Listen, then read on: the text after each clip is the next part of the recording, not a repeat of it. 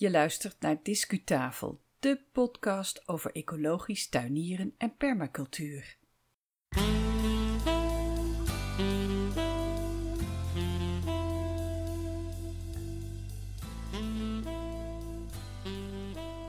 Je hebt een aflevering gedownload van Discutafel, de plek voor groene audio. Welkom!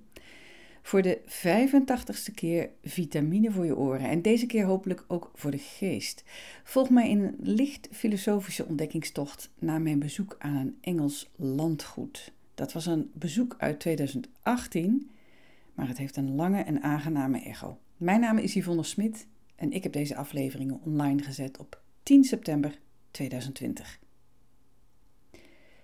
In Discutafel Podcast kan je nog alles met mij op stap naar tuinen en andere groene locaties in eh, binnen- en buitenland. Zo ook naar landgoed Winterbourne bij Birmingham in Engeland. In de aflevering van onze podcast van 7 mei 2020 bezoek ik de historische moestuin van Winterbourne. Als je wilt terugluisteren, ga dan naar aflevering 77. Nu komen we er nog eens terug, maar dan verkennen we het landhuis en vooral de klassieke landgoedtuin die leken me eerst niet zo relevant voor vaste luisteraars van Discutafel, moet ik je eerlijk zeggen. Want in de podcast hebben we het vooral over groen, over ecologisch tuinieren, over permacultuur.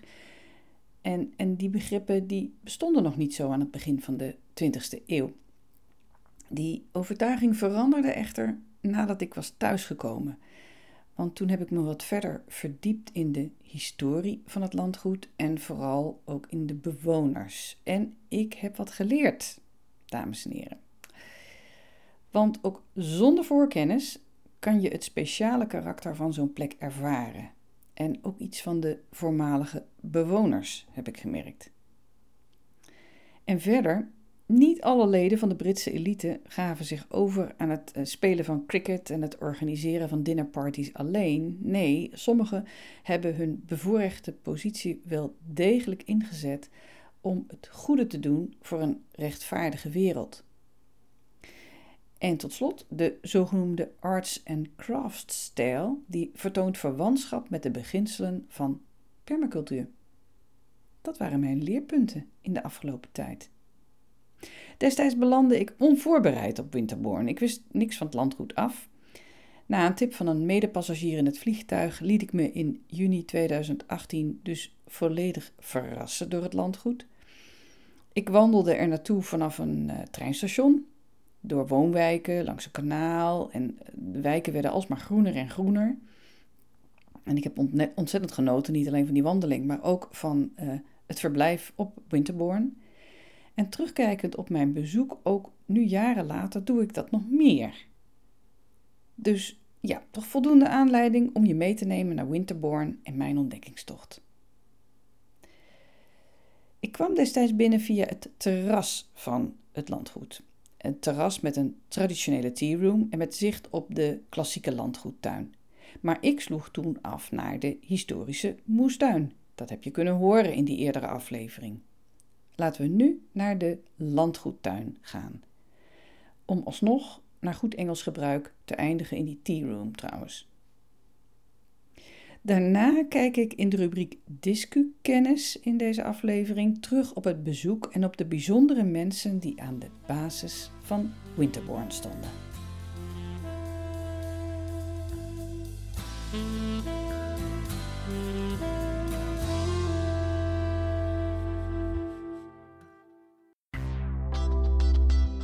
Discu-reportage. Winterbourne House and Garden is een fraai landgoed in Birmingham in de West Midlands. Na de dood van de laatste particuliere eigenaar, dat was in 1944, kwam het landgoed in handen van de Universiteit van Birmingham. Die maakte er een botanische tuin van en nog steeds is het een plek voor studenten en medewerkers van de universiteit maar het terrein is ook opengesteld voor het publiek. Je kan het huis en het landgoed, de tuinen, kan je bezoeken. Na een verkenning van de ommuurde moestuin, de historische moestuin, sta ik nu op het punt om de klassieke landgoedtuin in te lopen. Ga je met me mee?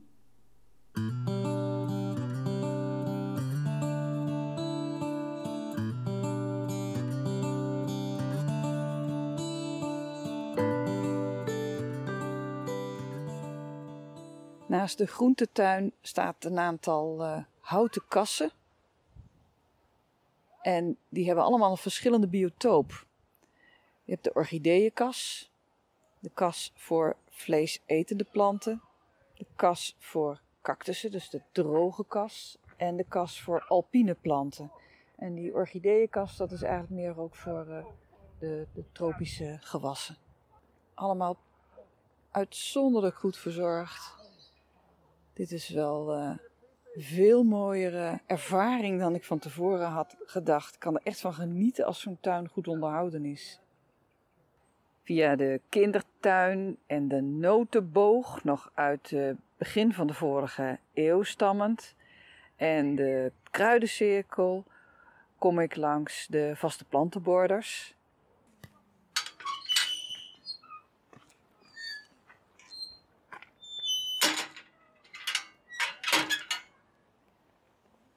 Een hekje leidt naar de bostuin buiten de landgoedtuin van uh, dit uh, uh, Houseborn House and Gardens.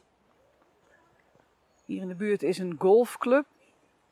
En we zijn hier bij courtesy of the golf club. Dus dan weten we dat. Een slingerend, zanderig bospad. Gigantische beuken. Boven me ritselen de blaadjes van de beuken. Uh, onderbegroeiing is uh, vooral adelaarsvaren. Dat is die manshoge varen die met één stengel uit de grond komt. En die ik zo goed ken uit mijn jeugd. Dus dit moet een beetje humusrijke bodem zijn hier. Daar houden ze wel van.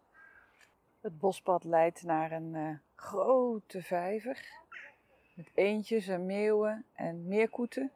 De vijver is omzoomd door gele lis die intussen bijna allemaal uh, zijn uitgebloeid. Ik zie nog wat vergeetmenietjes uh, bloeien. Ik zie wolfspoot. Bloeit niet. En aan de overzijde zie ik het uitgestrekte golfterrein. Terug van mijn uh, uitstapje buiten de tuinmuur naar de vijver en de tegenovergelegen golfcourt, althans het zicht daarop, kwam ik langs de, arboretum allemaal solitaire bomen vanuit de hele wereld. En sta ik nu bij de Woodland Area. En daar hebben ze een nat gedeelte gemaakt, een Japanse brug, maar ook een zandstenen rotstuin. En dat wordt ook uh, even uitgelegd met, dat, met een bord dat bijna overgroeid wordt door de rhododendrons. Het is een uh, grof kiezelpad dat met stapjes leidt naar een uh, een dieper gelegen valleitje, een soort uh, kloof. daar is een, uh, een, een, plasje, omzoomd door nog net bloeiende rhododendrons en waterplanten met heel grote bladeren. Verder zie ik aatsers staan. Het heeft een beetje een oosters karakter. Het bruggetje zie ik, het kenmerkende bruggetje op alle posters van uh, House and Gardens. En daarachter twee sequoia dendrons. Dat zijn die hele oude redwoods die oorspronkelijk groeien in het noordwesten van de Verenigde Staten. Een vlonderpad slingert door de kloof en de begroeiing aan weerszijden is soms zo hoog dat je niet eens daar overheen kan kijken. Ineens weet ik weer de naam van die waterplanten met die gigantisch grote bladeren. De diameter is al gauw 1,20 meter, denk ik. En het zijn gunnera's. Geen planten om in je eigen stadstuintje te hebben, maar hier komen ze ontzettend mooi tot hun recht. Aan de oever van deze, ja, beetje Aziatische tuin. Vanuit de Woodland Garden en de vallei klimt het pad weer wat omhoog. Langs de nogal detonerende tennisvelden. Dan kom ik terecht bij beukenhagen, rode beukenhagen en ik word begroet door het winterkoninkje. The Old Meadow, het oude weiland, maakt onderdeel uit van het gedeelte van Winterbourne Gardens dat vroeger werd gebruikt om het vee te laten grazen. Maar nu hebben ze een aantal bedden geplant en borders geplant die eh, per seizoen eh, ja, een bepaalde interesse opwekken, seasonal interest. En er staan ook enkele bijenkasten opgesteld. Overal doorkijkjes, mooie boogjes in de heg En dan daarvoor aan de linker en de rechterkant van het boogje een vaas. En die vaas is mooi beplant. Allemaal mooi uh, symmetrisch opgesteld. Ja, dat is de stijl die hier gebruikt wordt. In het uh, formele gedeelte van de tuin dat het dichtste bij het huis ligt. En zo kom ik na het verkennen van Winterbourne Gardens terug op het terras. En weet je wat? Ik doe mee met de traditie. Ik ga ook aan de tea en cake. Waarom niet?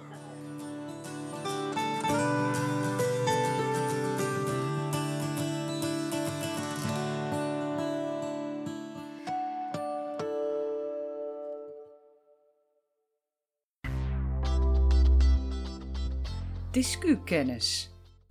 Wat maakt Winterborn nu zo bijzonder voor mij? Waarom spreekt het me zo aan? En, en zelfs met terugwerkende kracht.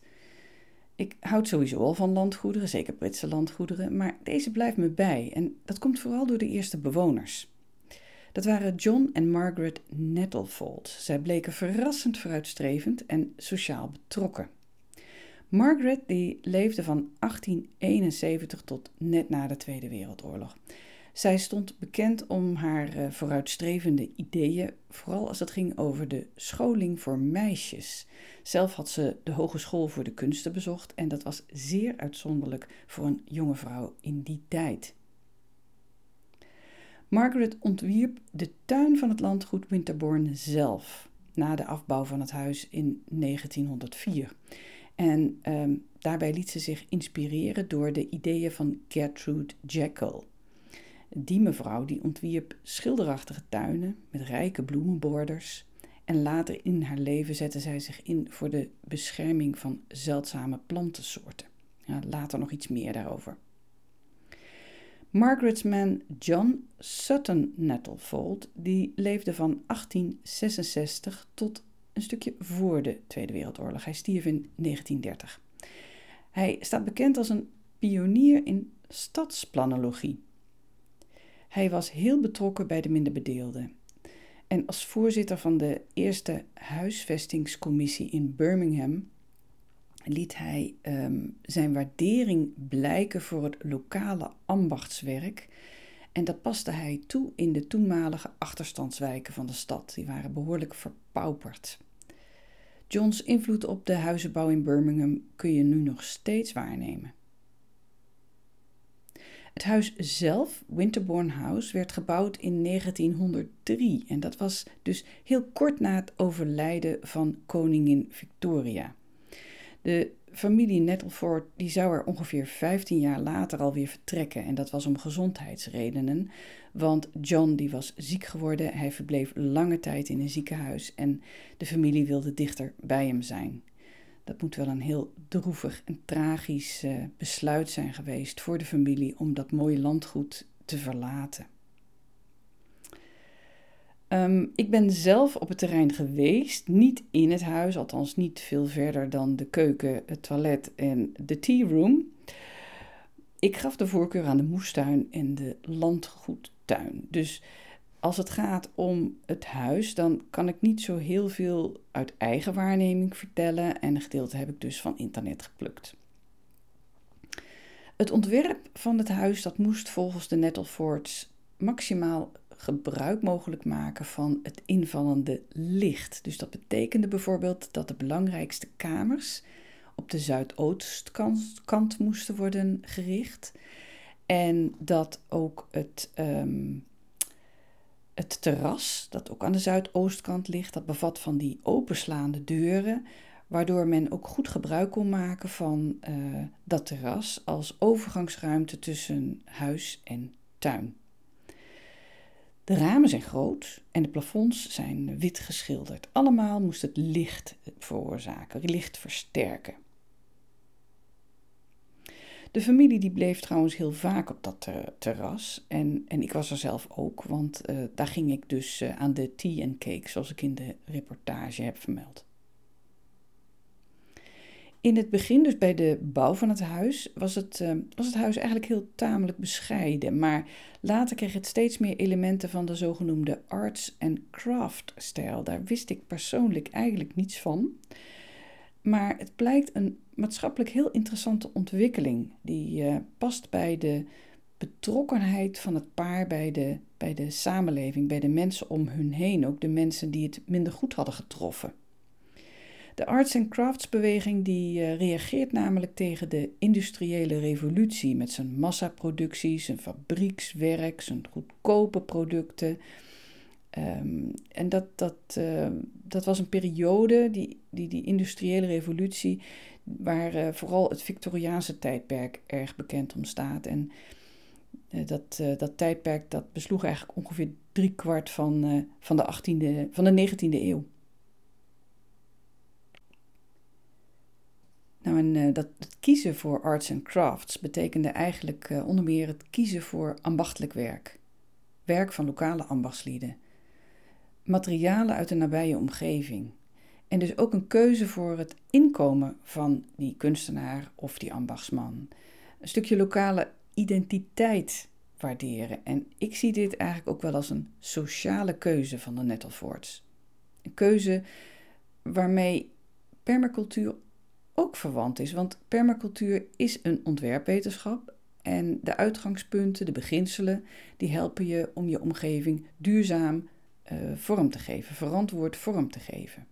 En als ik dan kijk naar het echtpaar Nettelvoort, ze deden dat ook op hun manier. Want ze zetten zich in voor uh, scholing van meisjes, hè, Margaret deed dat. Voor de huisvesting van arbeiders, dat was een keuze ook van John.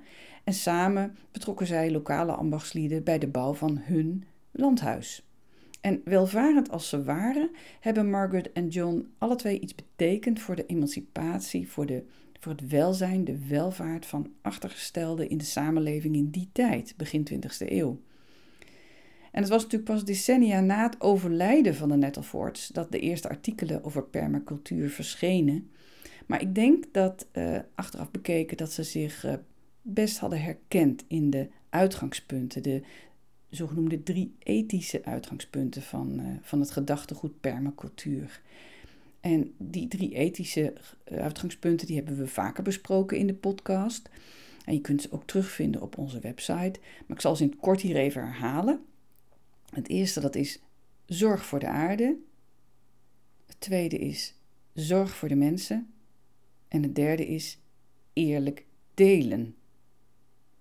Nou, het, het zou een leuke gedachteoefening zijn om de ideeën achter arts en crafts door te trekken naar nu en naar permacultuur, naar het inkopen van leveranciers uit, vanuit je eigen omgeving, naar het um, beperken van voedselkilometers, naar um, het genieten van eenvoud in plaats van pracht en praal, naar um, spulletjes uit de buurt in plaats van uh, overbodige plastic spullen uit zeecontainers, uh, zal ik maar zeggen.